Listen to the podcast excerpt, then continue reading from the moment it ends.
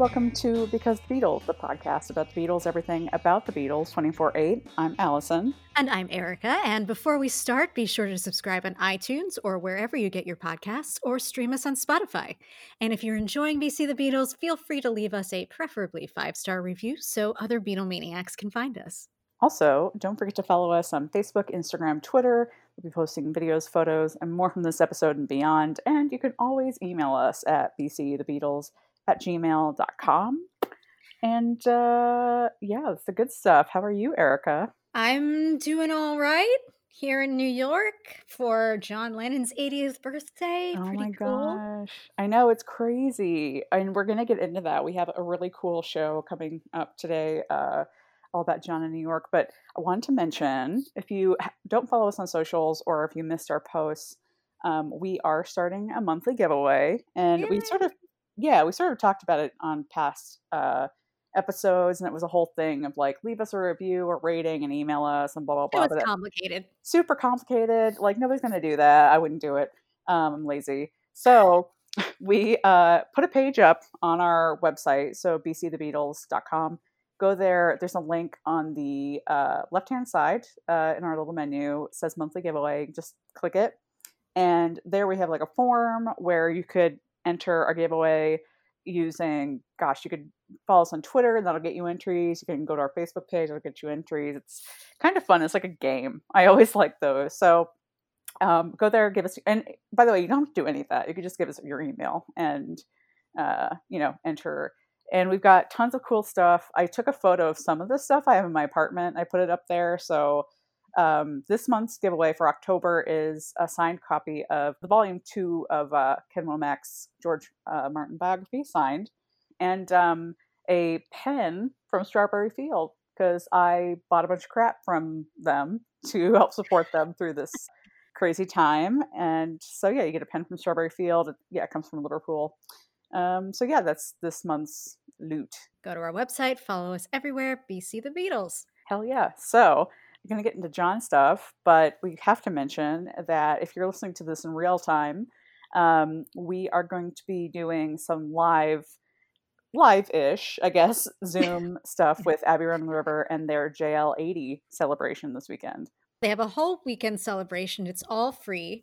And if you go to arotr.com starting tomorrow, there's there's so many fun things. There's going to be panels, there's going to be um, concerts, there's going to be uh, concerts from years past that were hits. There's Yeah. a lot of things. there's going to be i think tomorrow which is john well it'll be today that you guys are hearing this on john's actual birthday um i think it's today or tomorrow saturday that one of my uh like gosh i first saw him play when i was like 14 tim piper he was a great john lennon his concert's going to be on at some point um and they're doing a candlelight vigil for john um, there's going to be a pumpkin carving contest which i'm like gonna try to enter. Awesome. we'll see if I. try carve John's face? I thought about it. I That's bought. nice. I actually bought from Amazon like a proper pumpkin carving set. Um, in Like a preparation. mechanical one? Like a, a, a motorized one? No, no, no. Just- Oh, you go old school. ju- oh yeah, of course. You got to scoop that shit. You got to like, yeah, you got to do it by hand, my friend. Wow. I. Motorized pumpkin carving. Yeah, you get the little knife and it goes like like a little tiny like electric saw and it, saws right through it so you're not chopping your fingers off. Wow. Nope. I mean, well, I think a couple of years ago we tried to carve pumpkins and we just got like, you know, the the crap you get from the store that comes like a book of patterns or something, and then Mhm. they break off and it's just like a mess. So I had those, but then I'm like, oh, you know, invest in a little something better so I can carve John. So we'll see if I actually do it. I might not, but we'll see. I hope you do it. We'll see. We'll see how motivated I am if I can make it out to get a pumpkin. That's step one. Yes, exactly. So check out uh, the schedule, as Erica said. Um, you can also find them on Facebook, which is where a lot of the live videos and things will be going up throughout the day. Um, and then Erica is going to do something pretty cool. Yes, I am. I have recently moved to the Upper West Side of New York City.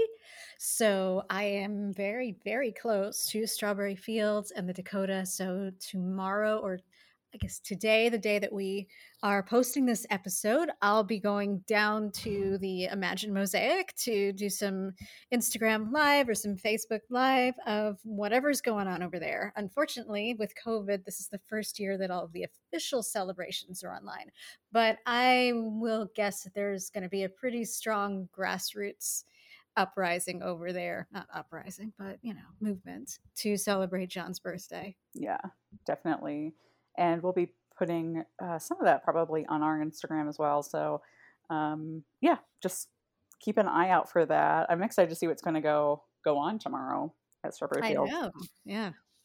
And make sure you look up i mean i'm not sure if yoko's at the dakota. I sort of thought that they were not in new york city right now but you know, she always lights a candle, or is that for December 8th? I feel like it's. Uh, I, mean, I, thought it was for December 8th, but maybe she does it for both. I don't know. Yeah. I, I don't know. But this seems like as good a year as any to light an extra candle if you're going to do it. Totally. Well, report back. Yeah. I will.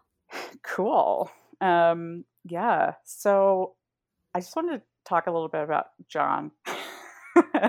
we talk so we talk a lot about Paul on this podcast, but you know, we love John and John is actually you know, Brian is my favorite Beatle, but John is my favorite actual Beatle. And um, you know, going into his birthday, I've it's been really nice because I've kind of revisited John in a lot of ways. And um I uh, you know, listening to Sean's interviews with Elton John and Julian and Paul, on BBC Two last weekend. Um, if you haven't heard it, it's amazing. You just search it, Google it, and you'll find it. Um, and it really like got me a little emotional because John was a huge part of my early Beatles fandom. Um, because mm. he, you know, was my favorite, and uh, I loved him and got super into him and his music and all of that. And I sort of like not abandoned it, but I kind of moved away as I've gotten older. And then going back and listening to his entire discography, which I did this past week, which given it's not that extensive, but um, just going through album by album, album and like all these memories resurfacing, it's it's really profound, you know. Um, you know, thinking about John, his life, and we were talking a little bit earlier, um, but thinking about how it's also not only his 80th birthday this year, but it's also the 40th anniversary of his murder.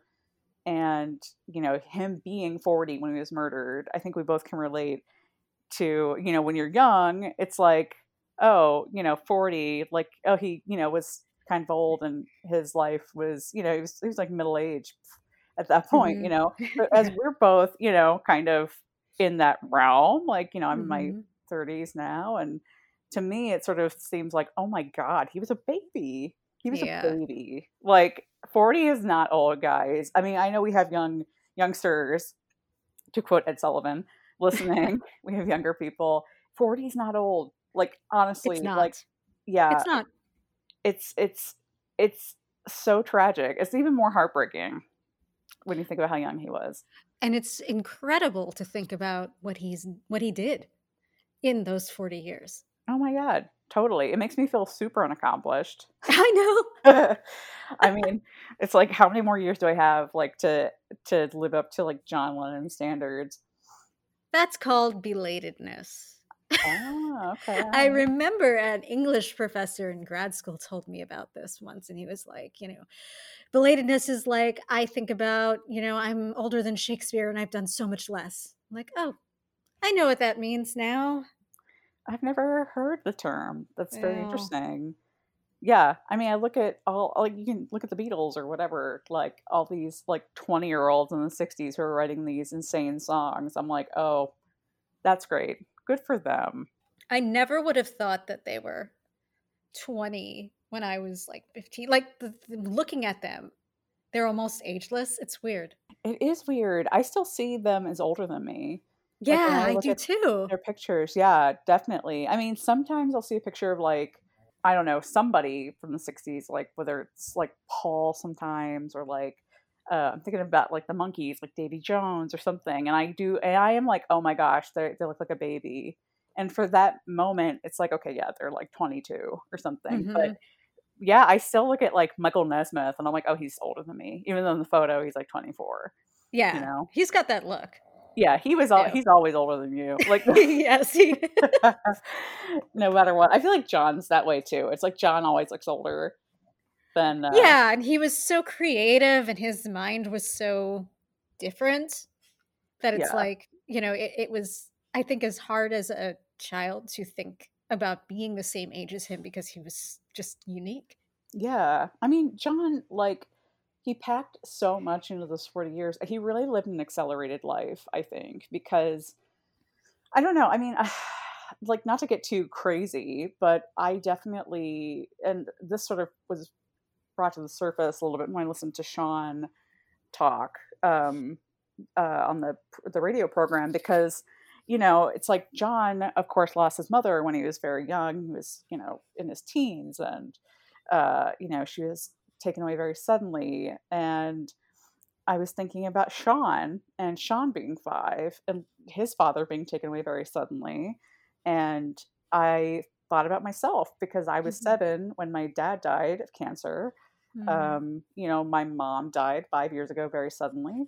And it's like I could hear it in Sean's voice as he's talking to these people who knew his dad, even Julian, sort of saying, like, do you remember this? Like, what did my dad think of this? Do you remember what he said about this? Like, did you talk to him about this? And it's like, it really, like, it got me in a way because I do the same thing. I think about that all the time where it's like, you're just trying to like unearth these facts about your parents because you didn't know, you know, a certain thing about them.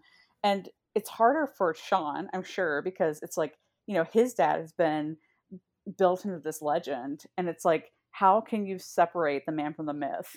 You know, and it's like Sean, the way he talks about his dad and the way he talks about the music, it's like he even calls himself a fan.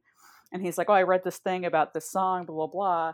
And it's like, but you know, he just wants to get to know the man yeah. and it's so hard and it really struck me um and maybe it is because i'm getting older but i have a lot more compassion for john too you know having dealt with a lot of stuff in his early years you know going through a lot of fears of abandonment and a lot of trauma and the break of the beatles was obviously super traumatic i don't know this year for his birthday i guess it's appropriate his 80th birthday a big birthday it's like i just I've been having all these John feels, and I feel like they're he's just so much more in perspective for me now. It's it's very weird. Been very profound this year, and you know I'm sure it'll be that in December too. You know when it comes about 40 years, and it's weird to think that starting you know next year it'll be like more time that he's been gone than he was alive. That's very strange. That's that's crazy. I mean, John is just so larger than life. I mean, our first episode about John was Sinner versus Saint because there's this dichotomy of these two extremes. Yeah, So, you know, it takes, I think, a little mental effort to really think about John. But once you start thinking about who John was as a person and all of what he crammed into these 40 years and how he lived his life, you know, so raw and open, it's it's a lot to really think about. yeah. I mean, we could do so many. I you know I even started thinking about like the primal scream therapy and all of that, and it's like it makes a lot of sense. And when I was a kid, it made no sense. Like all this stuff, I'm like, I don't understand anything about John's life. Like he is such he was such a weirdo. He did all this weird stuff. I love him. He's my favorite Beatle, but I don't understand any of it. And now I'm sort of like I realize the complexities of like the the the reason of the primal scream. You know Right. that that uh, expressing what that which is unexpressible you know and i have so much more respect for that and he's just a person who sort of ages with you i think maybe you know I, i'm curious to know about other people's perception of that because i i definitely find that's true Yeah, I think so too. I, I don't think that as a younger person, I was able to access enough experience and en- enough, maybe even trauma, to understand what it was that he was talking about and thinking about and why he would write songs like that. yeah But, you know, the more the more shit you experience, I think the more you can relate. yeah totally totally so just yeah definitely having a lennon moment and which is you know it's it's uh i feel hashtag blessed to be doing it around john's birthday Perfect timing. Yeah, exactly. By the way, I got to mention happy 45th to Sean. They have the same birthday. Oh, yes. Happy 45th, Sean. Man, that is insane. Sean is kicking ass and taking names in his own musical life. He sure is. And that that interview you're talking about how he was asking people about it. I thought the the most the sweetest part was when he was talking to Paul and he was like, "You knew my grandmother. Like you actually knew Oh her. God, Like I what was she like?" We're always reading about these people and we're talking about them and Julia and she, you know, she looms large in the legend. And um but, you know, she was actually this man's grandmother and he never met her. And he's asking his dad's old friend what his grandmother was like. Oh my God, I know. I mean, just on a human level, those interviews ripped me apart. Like, and it's not even like, don't think, if you haven't listened to them yet, guys, like, definitely listen to them. It's not going to like kill you. Like, this isn't super emotional, but I think just, yeah, like exactly what you're talking about, Erica. It's like to us, like, Julia is stuff of legend. And then we've, I think we've all lost a grandparent. I think we've all lost our parents. Mhm. Like, what was my grandpa like? For Sean, he just wants to hear about his grandma because he has heard about her. And, you know, what do you remember about her, Paul? I really hope that he has had some good, like, offline conversations about these people because I don't think Paul really offered up much that we don't even know. Like, I sort of was like, okay, we all know, like, that about Julia. But Yeah. I, and I really hope, and I know that Sean alluded to the fact that he and Julian have had some really good conversations themselves which is wonderful. But I really, really hope that in private he's having a lot of lovely conversations about his dad and his his grandmother. Oh, I would guess he is. I mean, and even though we all know the story, I, I feel like hearing it from somebody who was there Yeah, might yeah, make him feel like it's more real than reading about it in a book or on a website. totally, totally. And I'm guessing that Sean met Mimi because Mimi outlived John into the '80s, so I'm sure Mimi had some good stories. Yeah. I'm sure she has a certain perspective. Though. yes, exactly. we would have definitely had Mimi on the podcast. Oh, hell yeah. She would have spilled some tea, and that would have been great. I feel like she'd be like Maggie Smith in Downton Abbey, though. Oh What my god! Podcast. yes. oh my gosh! Yes, totally. To- she's like the uh, the dowager. Is that? The Dowager Countess. Yes, yes. I love it. Good old Mimi. Well, speaking of Mimi, let's talk about John. Yeah, let's talk about John and where he went after he was in England for a lot of his life. We decided that since it's his birthday and since Allison and I are both current and or past New York City residents that we would focus a little bit on John's time in New York City for his Yeah. Yoko once said that New York City never changed John Lennon. He was born a New Yorker. He loved this place. So we wanted to talk about the time that he spent in the city he loved and where he made his final home. How long did you live in New York? I lived in New York for seven years. Yeah, I moved there right after college, went to grad school for two years, NYU, and then suffered through New York for five years. And I still consider it my home. It kicked my ass, which it does. And I love it so much. I do consider myself a New Yorker. So I can relate. I think you are born a New Yorker. Some people don't mm-hmm. have the stuff it takes to like live in that city. It's hard, Erica. Yeah. You know. Oh, I know. I went to college here. I lived here after college, came back a number of years ago, and I just moved to Manhattan. which I'm supremely jealous of. It's a very, very small place. Who cares? You live on the Upper West Side. That's freaking awesome. I'm in John's neighborhood now, but I think yeah, it's it's not a question of if I can make it there, I can make it anywhere. I think you either love it or you hate it. Like Yeah. there's there's not much of a middle ground for New York and John and Yoko loved it. Yeah. Well, Yoko was a native, pretty much. She went to Sarah Lawrence for college. Yeah, she was here before this in the 60s. She was, and in the 50s, she was doing experimental arts. So she already was really in tune with that scene already. John and Yoko moved back to New York City, back to Yoko, first time for John in 1971. And uh, that was a pretty heavy time of transformation and transition for John. When he was leaving the Beatles behind after lots of acrimony, lots of disappointment. There was the legal battle, there was the interpersonal battle. John and Yoko went one way, Paul and Linda went a very different way. And, you know, maybe it was that a move to another continent was the best way that he felt he could truly break away from the confines of life as a Beatle.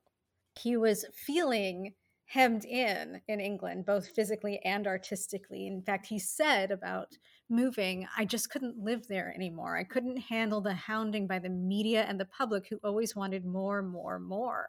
That doesn't sound much different to me than what they felt after they stopped touring, that they just couldn't take it anymore. I mean, I, it would be hard, especially after going through such a public divorce with the Beatles. There was no chance of John ever being anonymous again because everybody wanted to know what was going on. Oh, sure. And the, the English press hated Yoko. They were oh, incredibly yeah. cruel to her. And they piled all the blame on her totally unfairly for breaking up the Beatles, which a lot of people still do, which they should not do. No. Please don't do that. Don't don't do it. if you do it on our, our socials, you get banned. Just FYI. You do. and not to mention, he was recently busted for pot in the UK, so he was feeling the heat there. It's just a very like claustrophobic, not great. You know, he wanted to be more experimental artistically. He was not feeling any of that in England. So it was at Yoko's urging that they realized this dream of moving to New York. He would live there the last 10 years of his life. And in fact, he never returned to England after that. That's so crazy. But you know what? The one thing about New York, I got to give John a shout out because he's, I bet he realized this and this was a main reason to, for moving there. It's like New Yorkers do not give a fuck. Like, they don't give a shit. Like I've, you know, walked past so many celebrities on the street and like nobody everybody sort of like sees them and like, oh, look, it's Paul Giamatti. And then like they do not care. So it's like if John was gonna be semi anonymous anywhere, it's gonna be New York. For sure. He got the chance to live more of that anonymous life. He got the chance to do things like ride city buses. Um, he and May Pang would actually tour the city that way. They would ride buses until somebody noticed him, and then they would hop off and try another one. But what John said was it was Yoko who sold me on New York as she made me walk around the streets and parks and squares to examine every nook and cranny. Hmm. In fact, you hmm. could say I fell in love with New York on a street corner. I love that because it's so relatable.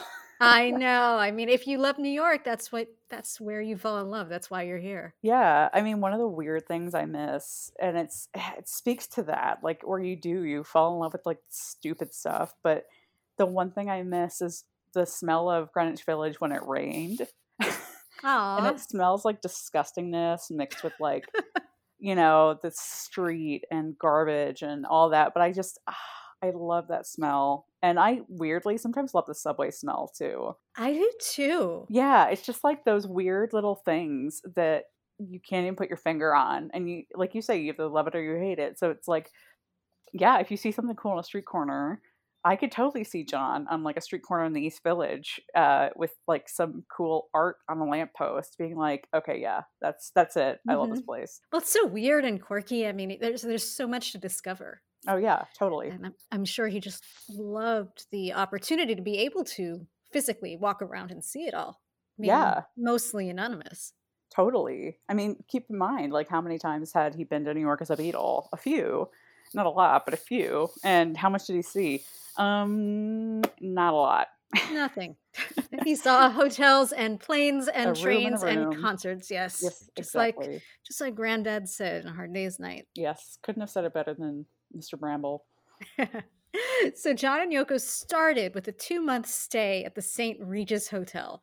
Now, the St. Regis is as luxurious and old New York as you can get. It's up there with the Algonquin. It's huge. It's on Fifth Avenue. Marilyn Monroe stayed there. Ernest Hemingway stayed there. They invented the Bloody Mary, for fuck's sake. At at St. Regis at the St. Regis? Yes, they was they invented the Bloody Mary at the St. Regis. Holy shit. It's an institution. Also, it's one block away from Trump Tower. I would expect that if John was alive today, he wouldn't be so keen on living that close to it.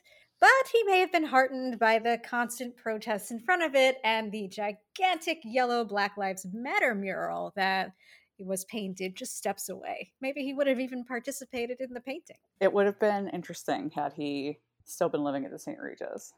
Yeah.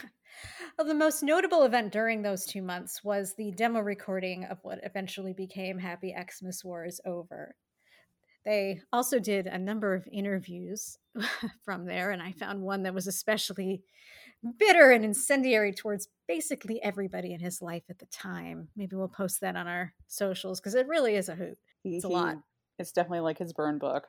Yeah. Mm-hmm. mm-hmm.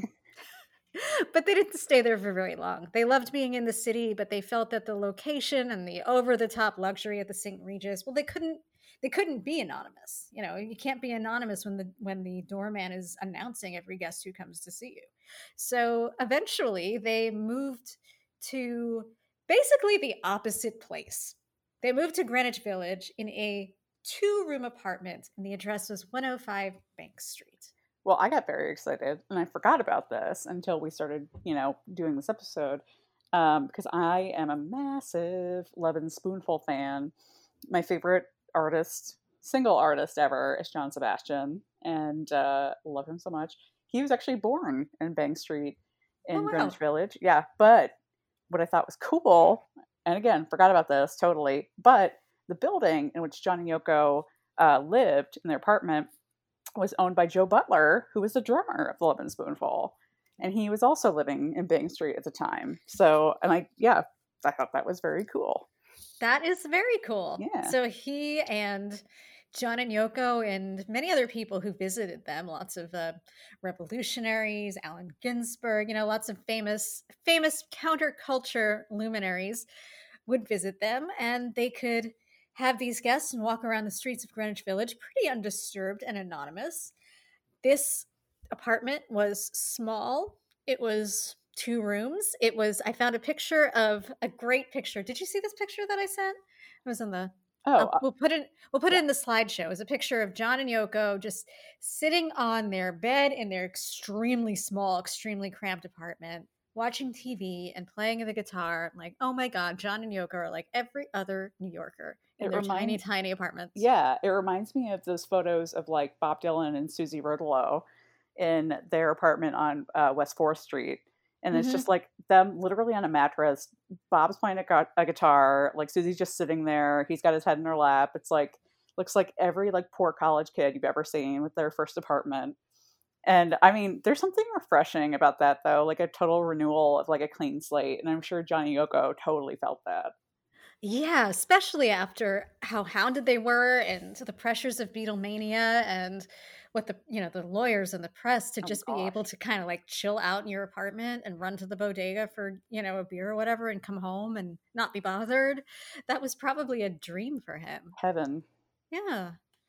So he did become a little bit more anonymous, but even though he had a little bit more personal anonymity, his association with people like Abbie Hoffman and Jerry Rubin and Andy Warhol, they uh, gave him a little more notoriety with the US government.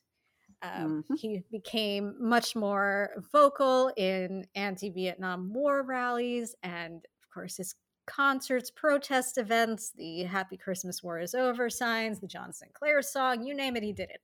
It got him on a secret list of uh, the FBI and the Nixon administration, and that precipitated a five year battle against extradition that was clearly a source of tension in John's life and even in his music. Uh, it caused a lot of trouble for him. God, can you even imagine? Like, that's thinking about that in the context of today's politics. It's like, wow, they really had nothing better to do than focus on John fucking Lennon, getting him out of the country. I know. Nixon was so paranoid. That's true. Well, I mean, his his DEA officer was friggin' Elvis for a while, and then uh, you know, I mean, this is coming after, of course, the Red Scare in the fifties and all of that, and communists, blah blah blah. So, I guess it makes sense. At least it was something that happened. Our conspiracy theories are what QAnon now. Oh Jesus! I wonder what John would have thought of QAnon. I hope he would have laughed at it because it's yeah, ridiculous. that's what it's good for. Yeah, Is being like, "LOL, that's dumb." yeah, yeah. There's babies in Wayfair furniture. Oh my god. I know. I want to order the Ashley cabinet for sixty thousand dollars. Jesus. Anyway, anyway, John in New York. Yes, yes. Uh, so the government was already suspicious of him. They'd heard about the pot bust in the UK right before he moved to New York, but this, you know, all of this protest stuff and who he was hanging with really made him a target. Um, Immigration and Naturalization Service ordered his deportation based on alleged communist ties. The FBI head, famous J. Edgar Hoover, ordered the New York office to promptly initiate discreet efforts to locate subject. Wow. But this is funny. the FBI somehow listed his address as the St. Regis Hotel on 150 Bank Street. Oh, so okay. confused FBI agents were wandering this Greenwich Village back street looking for this upscale hotel that they could never find. It was a mystery to them. Could What not the figure it out. Uh, uh, okay, like there's a lot. Like, okay, you're New York cops and you don't. That doesn't like ring any bells for you being like, oh, that sounds like it's not right. I love the the idea of them hunting for this hotel. It's like, um, if you have even like visited New York a number of times, you know where the St. Regis is. You know? It's like some Harry Potter shit. It's gonna like materialize between two buildings like 12 Oh Grimmauld my Place. god, totally. it is, and you're gonna get some butter beer, and it's gonna be great. Mm, I love me some butterbeer. Me too. Want it anyway? But Oh. lucky for John and Yoko, they never found them. Wow, I can't believe it. yeah. So they hid out in their their little apartment um, until about 1973. The area was pretty crime ridden at the time. It's not the upscale Greenwich Village that we know today, and uh, they got robbed. And so they decided to move somewhere with just a little more security. Makes and sense. that they did. And the place that they moved ended up being the uh, building and the neighborhood that ended up synonymous with John in New York City, which is the Dakota building on West 72nd Street. Beautiful building. Oh, It it's is. so gorgeous. Now, the Dakota was built in 1885 and it got its name because at the time, this gigantic fortress like building, entire city block, was so far uptown, they said it might as well have been in the Dakota territories. Consider, I mean, the subway goes up to like 200th Street now, so New York City's grown just a little since then. That's so funny. I know. The building has a long history of being home to famous people like Judy Garland, Lauren Bacall, Leonard Bernstein, but there wasn't a hundred percent certainty that John and Yoko would be accepted into this uh, this apartment. They were they had a pretty stuffy and uh, hard ass board of residents, and uh, they weren't entirely happy about John and Yoko's reputation. And John wasn't apparent was apparently not very happy when Yoko decided she wanted to go to their initial interview wearing a pair of floral hot pants. As one does. I mean, Yeah. who hasn't worn a pair of floral hot pants to an interview? Come Hmm. John made her change. Uh, the rest is history. and they got accepted in the apartment. But it wasn't a given. I mean, in the future, such people who we, we would think that are John and Yoko's contemporaries, like Billy Joel, Carly Simon, and Gene Simmons, were rejected from What? residency in the Dakota. okay, like Gene Simmons, or oh, all right, fine. Billy Joel, like Mr. New York State of Mind, he could he didn't get accepted to the Dakota. Like what the It was fuck? a raging alcoholic. Might have been. Oh, that Yeah. there you go. Carly Simon. Uh, I don't know. I don't know why Carly anything. Simon would be a problem. yeah, like okay. I mean, i- unless she was still married to James Taylor, who Yeah, maybe they were in their heroin phase. The time. exactly. Yeah, that's the only thing I could think of. Uh, interesting. I wonder who's on this co-op board. I don't know. They seem pretty, uh, pretty hardcore. Totally. They got in. Everything was good. And um, other than the exception of the time that John lived with May Pang during his 16th month lost weekend, this was really John's last and most permanent home in New York. Before they moved in, though, Yoko had to do one thing. She insisted they have a seance to make sure there were no evil spirits in the space before they moved in. I, like fair though. I mean, it's an old freaking building, and True. with all those famous people, I'm sure the ground had stuff going on. Like, I can support that, Yoko. I do feel a little creepy walking by the Dakota sometimes, but I think that's for different reasons. It has a lot of vibes about it. I mean, yeah, like not even it's totally separate from like John's murder, maybe, but it is very ominous looking. And It, it is. It was also the um I think it was it was it was in Rosemary's Baby. Oh yeah, I was just thinking about that. It was in Rosemary's Baby. Like, I mean, it is pretty. I mean, it's definitely haunted, no doubt about it. Like, I don't know what you believe about John. It, I don't really. Totally aside from John, it's it's fucking haunted. I was there a few weeks ago. I was walking around down there and there was a dog and I was petting the dog and I ended up just sort of petting the dog with the guy who owned the dog and the doorman of the Dakota. hmm And like we are just petting the dog. And then I just kind of looked up and like looked in and I was like, oh, I gotta go. Yeah, like it just weird weirded me out. I've never been able to like stop in that doorway. Like I've walked past it like God, I don't even know how many times, but it just I've never been able to like make eye contact with the spot where John was shot. Yeah, I mean that's that's I think what it was. Like I was so focused on the dog, I didn't realize exactly like what I was looking at. And then I looked up and I was like, ah, Yeah. Yeah, it's just a very foreboding building. Mm-hmm. And it's cool because it, that's very New York about it. Like there's a lot of that in New York. Like the vibes of New York City are, are legendary for that kind of stuff. But the Dakota is so like it and like the plaza, I think are like emblematic of these like, yeah, very fortress like big, larger than life buildings that just have crazy vibes. yeah. I'll be going there tomorrow though, in case there's anything happening in front. Yes. Oh my God. Bring like an Ouija board or something. I mean, Oh God. Can you imagine? I, I'm so curious if it, it would cause like total outrage in Strawberry Fields if there was an Ouija board. Maybe there will be one there. Maybe. I mean, This is the unofficial stuff because everything official is online for COVID this year. So you don't know. true. I am sickly obsessed with ghost hunting, so that sounds kind of fun. totally, totally down. Nice. Um, and speaking of, well, I guess kind of speaking of evil spirits, I think one of the coolest things about John in New York is he claimed he saw a UFO. yeah, he New did. York. and he was pretty obsessed with the fact that he saw a UFO or thought he did. Um, he referenced it in one of my favorite John songs, "Nobody Told Me," um, which was released posthumously on Milk and Honey. Um, in the line, "There's U- UFOs over New York, and I ain't too surprised." Me either, John. I'm not not surprised either.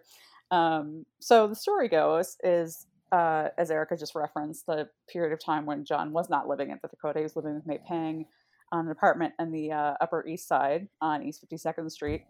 And in, it was in August 1974. It's a whole other world, really. I mean, in fact, they were living in an apartment uh, right along the East River, totally different than life in the Dakota, I'm sure. hmm He later told the, the official UFO story to Andy Warhol's Interview magazine. And here's what he said He said, I was lay- lying uh, naked on my bed.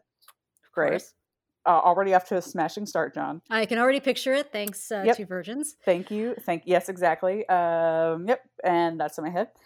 I had the surge, so I went to the window, just dreaming around in my usual poetic frame of mind. Humble, John, humble, Naked. Naked. There, as I turned my head, hovering over the next building no more than 100 feet away, was this thing with ordinary electric light bulbs flashing on and off round the bottom, one non blinking red light on top. And he did swear that he was not on drugs at the time. So there's that. And then May Pang also wrote about it in her book, uh, her memoir, Loving John, which was published in 1983. She said, you know, John called her over to the window, was like, May Pang, like, look at this. And uh, I'm sure he said that. Just I like hope he called her Maypang. I know. Yeah, I'm sure he said it like that. like Robert California in the oh my god, totally, Robert California. um, he is the fucking Lizard King, though, Robert California. God. Anyway, uh, so uh, May wrote, "My eye caught this large circular object coming towards us. It was shaped like a flattened cone, and on top was a large, brilliant red light. When it came a little closer, we could make out a row uh, or circle of white lights that ran around the entire rim of the craft. It was, I estimate, about the size of a Learjet." Like that's fucking big. Anyway, Yeah. uh, and it was so close. If we had something to throw at it, it probably would have hit it quite easily. I sort of know the street. It's on that cul-de-sac that sort of dead ends at the East River there. I'm like, how Mhm. would a Learjet fit there? I know it's just semantics, but these are the questions I have. Anyway, so they call the cops, as you do when you see a UFO? Question mark. I don't know. Uh, I suppose. And uh, the, the cops actually said that other people had been calling them too. And they saw this thing, but they weren't really sure what it was. I actually got to give John and May some credit though, because they had the instinct to grab their camera. So they grabbed their Polaroid camera and took some photos, but they didn't turn out. Can you imagine if of they had? Of course they didn't. It was a UFO. yeah, exactly. It's not going to like be tricked into to being on film here, guys. But one thing I thought was funny, and I didn't, I totally forgot about this, is that John referenced the sighting on the sleeve of Walls and Bridges, which came, which came out in 1974. And he wrote in the corner, on the 23rd August 1974 at 9 o'clock, I saw a UFO. And he signed it JL. Yeah, and if you look at the album art inside too, he did a lot of little drawings, and right in the middle is a UFO. So he's really obsessed with it. Super committed to it. You know, you know what? Side note, I've been watching a lot of documentaries about UFOs, and I sort of believe now. Really? Kind of. So I'm I'm on board with John. There's quite a few UFO conventions in your area. Of I'm not world. going to a convention. I'm All not. right. What you, are you talking about? The uh, gosh, what was the thing on Facebook like last year that was like, let's storm Area 51 or something? That's in New Mexico, I think. Yeah, I know, but they were they were doing something in Vegas or around there. There's like Oh, air bases Okay. everywhere around here. I bet John would have gone to UFO conventions. He might have. He might have. I could have seen him becoming a huge like UFO nerd. That's a great speculation. I love Yes. that. Yeah. He became a huge conspiracy theorist around like that and I don't know, flat earth or something. Oh God, I hope he wasn't a flat earther. I don't think he was in real life. But, But- he could have he could have been. I mean, once you get into hardcore UFOs, sometimes flat earth is like right around the corner. Oh shit. Well, I'm not gonna go that far, but okay, please please don't. I won't. I won't. I'm gonna curb myself right now. Nice. Okay. So, just a few other things mentioned in passing that he was living on the east side, which is about as different a world from the west side as you can get in New York City, even though it's only like three miles away. It's weird. It's just how it is. And um, the apartment that he lived in actually just went on the market last month. And Dude. for a cool 5.5 mil, you can live where John and May Pang lived. You need to go take a tour of that. Like seriously, go take a freaking tour. I think I should. I think I'm willing to throw on a mask and I think you take a to. look. And the pictures on this on the listing are just incredible. Yeah, there's the little terrace where they presumably saw the UFO. Yeah, just imagine John buck naked outside with May Pang and a UFO.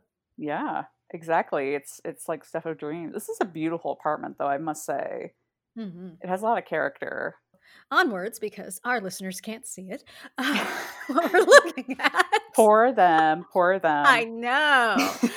I just wanted to point out a few other places in John's New York City life that were important to him. Some of them still around today. Uh, the Hit Factory on 48th Street. This is where John and Yoko recorded Double Fantasy. It was bought out by Sears Studios around 20 years ago, but Yoko still does some of her recording and mixing there. And if you go tour it, you won't find much about John, but you will find a few tape machines from the Abbey Road recording sessions, which they just bought and displayed. Not Mm. as much John history there, but it's still around. Um, the the Record Plant Studios on 44th Street, John also recorded there. That is the place where he and Yoko were coming home from after recording their double fantasy tracks on the evening of December 8th, 1980. It's now closed. It's now closed. What the hell? I've been there. Yeah, I went to the record plant. Well, it was called something else at the time. Uh, I can't remember what, but I went there a few years ago and I got to see the studio. I got to go in the studio where John was the night he went home and perished. Oh, well, maybe it's just under another name and not closed. Just Yeah, like I Hit Factory is Sears Studios. it's not yeah it's not called uh yeah it's not called record plant anymore but yeah um i don't think so i think that was the one i went into off of times square um so yeah no but i it was very cool to go there i must say and uh see the spaces where john Oh, recorded th- that is cool. Yeah, I hope it's still around. i hope so too have to do some Yeah. digging into that Uh, another place that is still around, at least for now, uh, is Smith's Bar on West 44th Street. If you've seen pictures of old New York, this might have shown up. It's very large uh, bar and diner, and John used to go there after recording sessions, and he loved the burgers. Uh, The Mm. fate of the restaurant is actually a bit unsure in the age of Corona, but let's hope they come back. support it Yes. Uh, let's see. Another very famous place was for John, a very important place for John was Madison Square Garden. John rarely performed in the 70s, but MSG plays a huge role in the history of John's solo live performances. So the first one was August 30th, 1972. In that day, he played two benefit concerts for the Willowbrook State School, and that became the album Live in New York City. Um, the set list was pulled from a lot of his from his most recent albums, so Plastic Ono Band, Imagine the newly released Sometime in New York City, and also included the song Instant Karma, Come Together, Elvis's Hound Dog, and a sing along of Give Peace a Chance. These were John Lennon's only full length live shows in his entire solo career. And this day uh, in 1972 was the last time he performed live on stage with Yoko. Wow, that's kind of mind blowing. Um, I know. I think he only performed a handful of times after the Beatles stopped touring. Yeah, I mean, not to speculate, but I do feel like if he had lived, that would be something that he might have taken up again. Do you think? I mean, he was reportedly like every time before he performed, he would just like be so sick to his stomach because he was so nervous. I could see him doing acoustic sets or doing more low key stuff. Yeah, maybe, maybe. I don't think he would do like the, the way Paul does it. Oh yeah, no. I think I think he probably would have made fun of Paul. He might have, but he probably would have appeared on stage with him Oh, I think once or twice. Yeah. Yeah, I yeah, I agree. Just like he did on November 28th, 1974, with Elton John. Good segue. Also at Madison Square Garden, thank you, which was John's last public performance. This performance actually started because of a bet. Elton had collaborated with John on the song Whatever Gets You Through the Night and Surprise, Surprise, Sweet Birds of Paradox on John's Walls and Bridges album. John had never had a solo number one record. And so he jokingly told Elton that if Whatever Gets You Through the Night goes to number one, he'd play as a guest star live with him on stage. And the rest is history. And that was John's only number one in his lifetime. So interesting to think about how small John Lennon's solo career was yeah, because he took all that time off and he did a lot of experimental stuff. I mean, but just when you think about it compared to Paul, like how much we lost, you know, how much we didn't get. Oh my gosh. Yeah, totally. Well, it's also it blows my mind that John didn't feel like whatever gets you through the night would go to number 1 because he, you know, it was so far fetched for him the idea that it would. He was like, "Oh yeah, whatever. It will never happen." But to me, when I hear it, I'm like, "Of course it did." Like it's totally in the pocket of that era. It's like that disco-y sort of like danceable um you know, Mhm. totally radio friendly back then, you know, AM top 40 you know, it's like, of course, John, like have a little bit of, a little bit of your finger on the pulse here. It's, it, that's a good song. I mean, it's a great song, And he and Elton did it very well. definitely. Um, so after playing the song, they did Lucy in the Sky with Diamonds, which Elton John had recently covered. And oddly enough, I saw her standing there, weird, weird. which is a strange choice. Uh, John explained it in his intro in the concert. He said, We tried to think of a number to finish off with so I can get out of here and be sick. Like you said, he gets sick all the time and live on stage. And we thought we'd do a number of an old estranged fiance of mine called Paul. This is one I never sang. It's an old Beatle number, and we just about know it. so funny. Yeah, it cracks me up. what a strange like those are his last like three or four songs that he ever played live, and one of them was I saw her standing there. That's so crazy. Yeah, just to think about that, it's very strange. So so weird. Hmm. Um, this concert also marked the beginning of his reunion with Yoko after his very debaucherous 16 month long weekend with May Pang, which uh, out of that long weekend came the smash hit "A Toot and a Snore" in '74. Oh my gosh, we have we need to dive into all of that sometime. We do the that is a smash hit. crazy time. um, so he was talking about Yoko, and he said she was backstage afterwards, and there was just that moment when we saw each other, and like it's like in the movies, you know, when time stands still, and there was silence. Everything went silent, you know, and we were just sort of looking at each other. Hmm, That's so nice. I know. I love that. So he began courting Yoko and dating her again. They kind of started over. Oh, I love that. Yeah. And then the next year, Sean was born, and John Makes left sense. music for four years to focus on his wife and son and being, as he said, a house husband. That's so. I mean, you know, obviously we don't have time to get into all of this, the semantics of it, but you go from like, yeah, his crazy, wild, debaucherous last Weekend to literally a 180 of, you know, as he would say, like baking bread and and you know, staying at home while Yoko made the money. Yeah. So funny to see how he changed so fast. It's such an amazing thing about John is that he was never attached to an identity. Yeah, totally. It's yeah, it's it's crazy. And maybe that's part of why he got to live so much life in his 40 years because he always explored. Yeah, he was just flexible. He's like, "Yep, this is cool." Like, all right, like I'll go I'll go to LA now and hang out with uh, Harry Nilsson and get banned for the Troubadour. That sounds good. Sounds good to me. yeah. Well, once you get banned from the Troubadour, where else do you have to go? That's true. He peaked. Yeah. But anyway, um, you know, over time, John became as much of a symbol of life in New York City as he really was as a symbol of life in Liverpool. I mean, John in the 70s, he really epitomized the feeling of New York City, of the Upper West Side neighborhood where he lived and he raised Sean. Mean, people would say that he would be at local bars, that they would that he would go to Central Park with Sean. He would spend time there.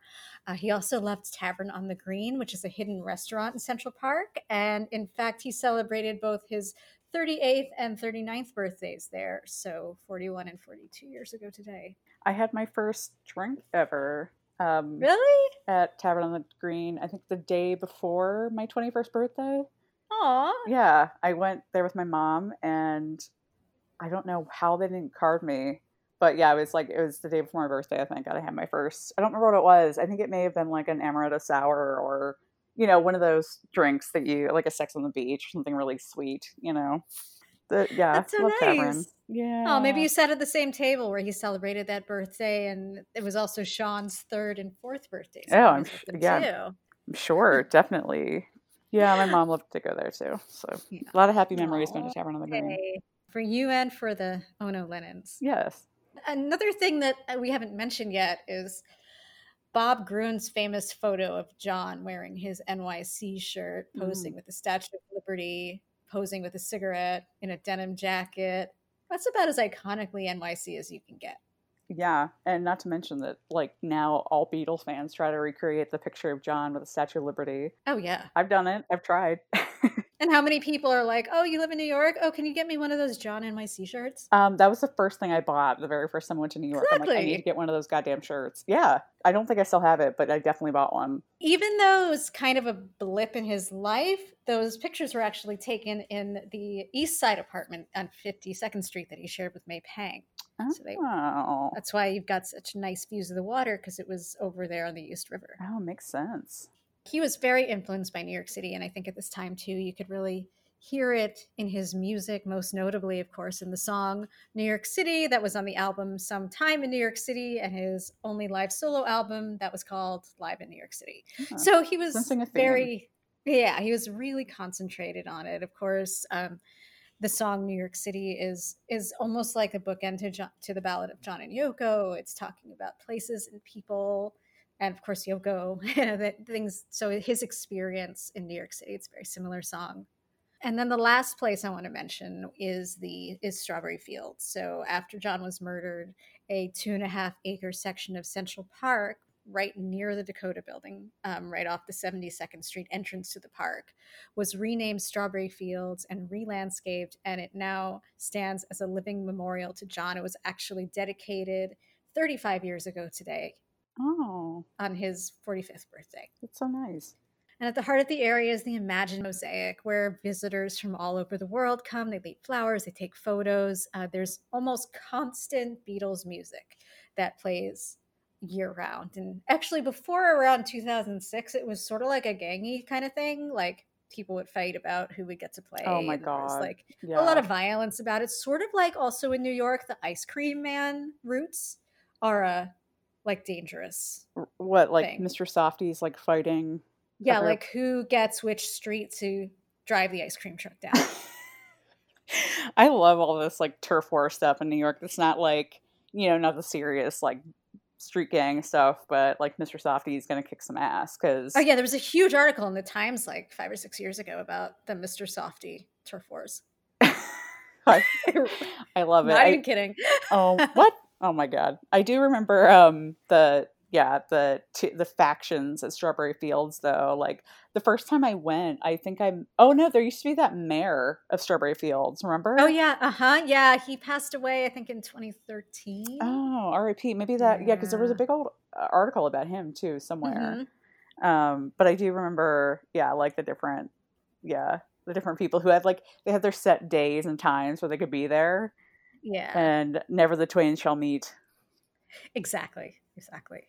And even now during COVID, there's lots of people still there. So I'm hoping that I'll be able to see some some cool stuff tomorrow. Yeah, it's lovely, and it's funny. Like a lot of people don't realize how big it is. Like you mentioned, it's two and a half acres because it's got all of that lovely green space around it. That's part of Strawberry Fields. Yeah, people crowd around the mosaic. I mean, not all of the landscaped area is available for people to walk on. So I think that's part of the reason. A lot of it is just to look at. But um, there are lots of places to walk and wander. And if you like dogs, people bring so many dogs Mm. to Strawberry Fields. The other day, I took a picture of a dog in a bow tie sitting on the mosaic. oh, can we post that on our? Yeah. Oh, yay! it's really cute. Oh, I'm sad you didn't text that to me. I know. I don't know who I did. I Oh, I, I to see that yeah. for It's so cute. science.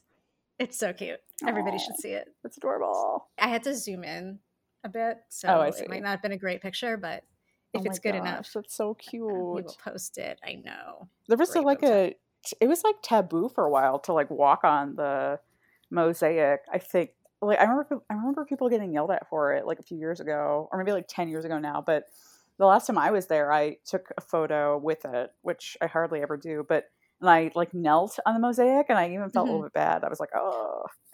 Well, maybe they they uh, they fortified it a little bit. It seems like a lot of people do walk on it, and, Yeah. but it, it's it was at least it was sinking. They didn't build it on the sturdiest foundation, so hopefully they fixed that. Oh my goodness. Hopefully. I do remember i i vaguely remember now them doing some renovations on it like maybe 5 or 6 years ago, but maybe I'm making that up. I don't know. When I go tomorrow, I'll see if it looks like it's visibly sinking. Yeah, see if it's sinking. That'll be that'll be great. Yeah, great. That's all we need 2020, really. It's like the Imagine Mosaic just sink away. That would be the most 2020 thing that could happen, though. Ugh. Um, one other tribute to John is in the same area two years ago. Yoko commissioned some artwork of blue skies with clouds with the words "Imagine Peace" on a, tr- on the s- walls of the 72nd Street subway station right near the Dakota. So you come to that area, you're pretty much inundated with uh, John Fields, which is great.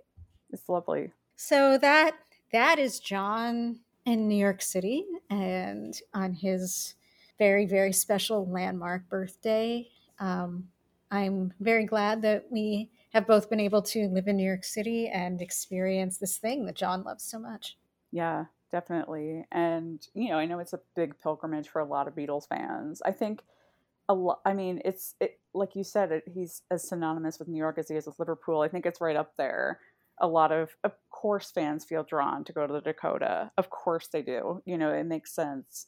But it's really nice that Yoko created this beautiful, like, peaceful space and way to honor John that doesn't, you know, it doesn't relate back to like what happened across the street. You know, it's Yeah. like, yeah. And the fact that Yoko continued to live at Dakota, you know, she still has the same apartment that she and John had with, you know, baby Sean. And that talks about her resilience a lot. And, you know, I think John would have still probably lived at Dakota if he were still alive.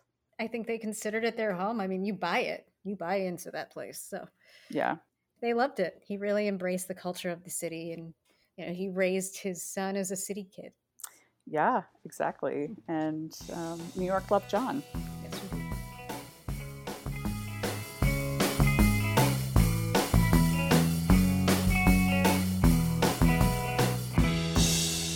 And now, as we are wont to do at the end of our episodes, we love to talk about our latest Beatles obsession. I'll kick it off, Erica. Go first. What are you obsessed with this week? Well, I mean, it kind of fits with the theme because in my travels, my John travels this week, I discovered a really strange video that I'd never seen before. And what it is, is it's just audio, but it is John and Paul in the studio, probably, I think it's 69, could be 68, but I think it's 69. And they're together composing a song. And the song, weirdly, is Give Me Some Truth. I mean, it really caught me off guard because it's like I didn't know Paul had anything to do with that song. So but weird. yeah, but yeah, it, it- as you listen to it, they're going through the entire song. Like the structure's there. You know, there's the money for rope. There's all of the different. I mean, some of the names, some of the wordplay changes, but the structure, the melody, the "Give Me Some Truth" refrain, everything is there, and you can hear Paul actively contributing to it. And he even advises John on like some of the chord changes and like that kind of thing. And I'm like, it's so bizarre to me. I had no idea that that song A was even around then, and B that Paul had anything to do with it. It's crazy how much came out of those sessions. Yeah, and it, yeah, it, it made me think too. It's like you know, as you were talking about, like John's solo career was unfortunately not that long, and it made me think like you know what else in John's catalog was around in say the White Album sessions, which is when they all started sort of breaking off and writing for themselves. We know we had Child of Nature, which ended up to be Jealous Guy, but who knows what they threw away. Yeah, and you know George certainly a lot of his songs ended up on later albums that he composed during that time, and Paul had a couple. But I, I would have never ever thought that Paul had anything to do with "Give Me Some Truth," so that that blew my freaking mind. Yeah, especially with the subject matter of Give Me Some Truth. Oh yeah, To have Paul involved. I know. I, I I was saying to Erica earlier, it's like I always thought that was about Paul. like there was a little Paul hate in there. I thought like it was it, It probably the period. Yeah. I mean, like, of course, it would be like John being like a petty bitch to be like, Paul, help me with this song. Oh, no, it's about some other jerk I hate. Like, not about you. Uh uh And now you can help me with another, another song called uh, How Do You Sleep? Also, not about you. Like, another, there's like this total asshole I know, but, uh, you know, not you. That's actual audio from. And in in the meantime, off to the side, George was writing an epic three album "fuck you" to John and Paul. So it was just really, uh, you know, there's a lot going on. Oh my god. I have the best image of George just like huddled in a corner, like mumbling to himself, like I fucking hate you guys. blah, blah, blah." Right, Like, with his long hair and that hat, like he wears in the cover of All Things Must Pass. I love it. Oh, so good. So bitchy. Yeah. It. So that that is uh my I, I it legit is like an obsession this week. I can't stop listening to it. I can't stop thinking about it. And I just need to know more. So if you know more about this, please let us know. Email us, like DM us something. Because I yeah, I'm just dying to know more about this, how Paul contributed to give me some truth. So what Erica, I want to hear about yours. Okay, so this has been an obsession for a little while now, and I'm not going to go into all the details because I think we have to do an episode about Yeah. this. Um, so there's this cult leader. His name is Tony Alamo, I love it. And- Any sentence starts. So there's this cult leader. right? Yeah. I mean, dude was full on cult leader. Like he had like compounds in Arkansas, his compound in California. He died in prison because he was marrying underage women. Like Mhm. serious, serious, uh, you know, bad, bad, bad man. Um, and so he has a very strange tie connection to the Beatles. He says on his website, which is alamoministries.com, he Plug. says that he has an unreleased Beatles album. Uh, Sure, Jan. yeah, right. He also says that he was an early promoter of Pete Best's career. Hmm. So this man devoted an entire page to pictures of affidavits that some random people who claim to be Pete Best's manager but have no mention in the records anywhere else say that Tony Alamo was part of this early promotion of Pete Best. He has random promotional photos of Pete Best and other people who aren't him just sitting here, so no real connection to him. He has a bunch of emails from like 2003 between him and Roag Best, where basically Roag is saying, Hey, Tony, uh, there's a new Beatles book, but I know you asked if you're in it. You're not. Um, You're not. Yeah, it's just so bizarre. And the clips from the original Beatles album, like they're not even trying. it's just the weirdest thing. So that's all I'm going to say about that. I'm researching it. It's really strange. Eventually, I want to do an episode on it because there's some weird, weird shit in the Beatles community, and this might be the topper. Well, eventually we're gonna go. Oh my God. Yes. Yes. See, I found this out from this amazing podcast that I love. It's called Oh No, Ross and Carrie. And these two skeptics, they go to crazy, like fringe science, paranormal, religious stuff. And they they go and they experience it and then they do a podcast about what their experience was like. And they told us in this podcast that um, if you go to a certain corner in Hollywood, the Tony Alamo Ministries bus will pick you up and take you to the compound, and you can go to a service there. Like, So yeah, I mean, you know, living in LA, it's like I would do it. I would want to come back from this compound though. And I mean, I know they did apparently because they did this They did. podcast. they did. Uh yeah, I mean, yeah, we I mean, we probably should go and try to track down this uh quote unquote Lost Beatles album. Yeah, I mean, last time I was there, we did Harry Potter, so that's done. So the next thing is definitely the cult. Yes. And if there's anything that's operating during COVID, it's a cult. Oh yeah. oh, they're not really interacting with anybody anyway, so they're probably okay. That is true. That's sadly, you're probably right about that. They're in their little bubble. Yeah, small cult. God. Well, on that note, thank you for listening to Because the Beatles, the podcast, you know, that you're listening to now, wherever you find your podcasts on iTunes, uh, Apple Podcasts, Spotify. And please, please give us a rating slash review so other Beatlemaniacs can find us. Yes, and follow us on Facebook, Instagram, Twitter. We'll be posting photos and more from this episode and beyond. We are at BC The Beatles everywhere. You can also email us at bcthebeatles at gmail.com. See you next time. Bye.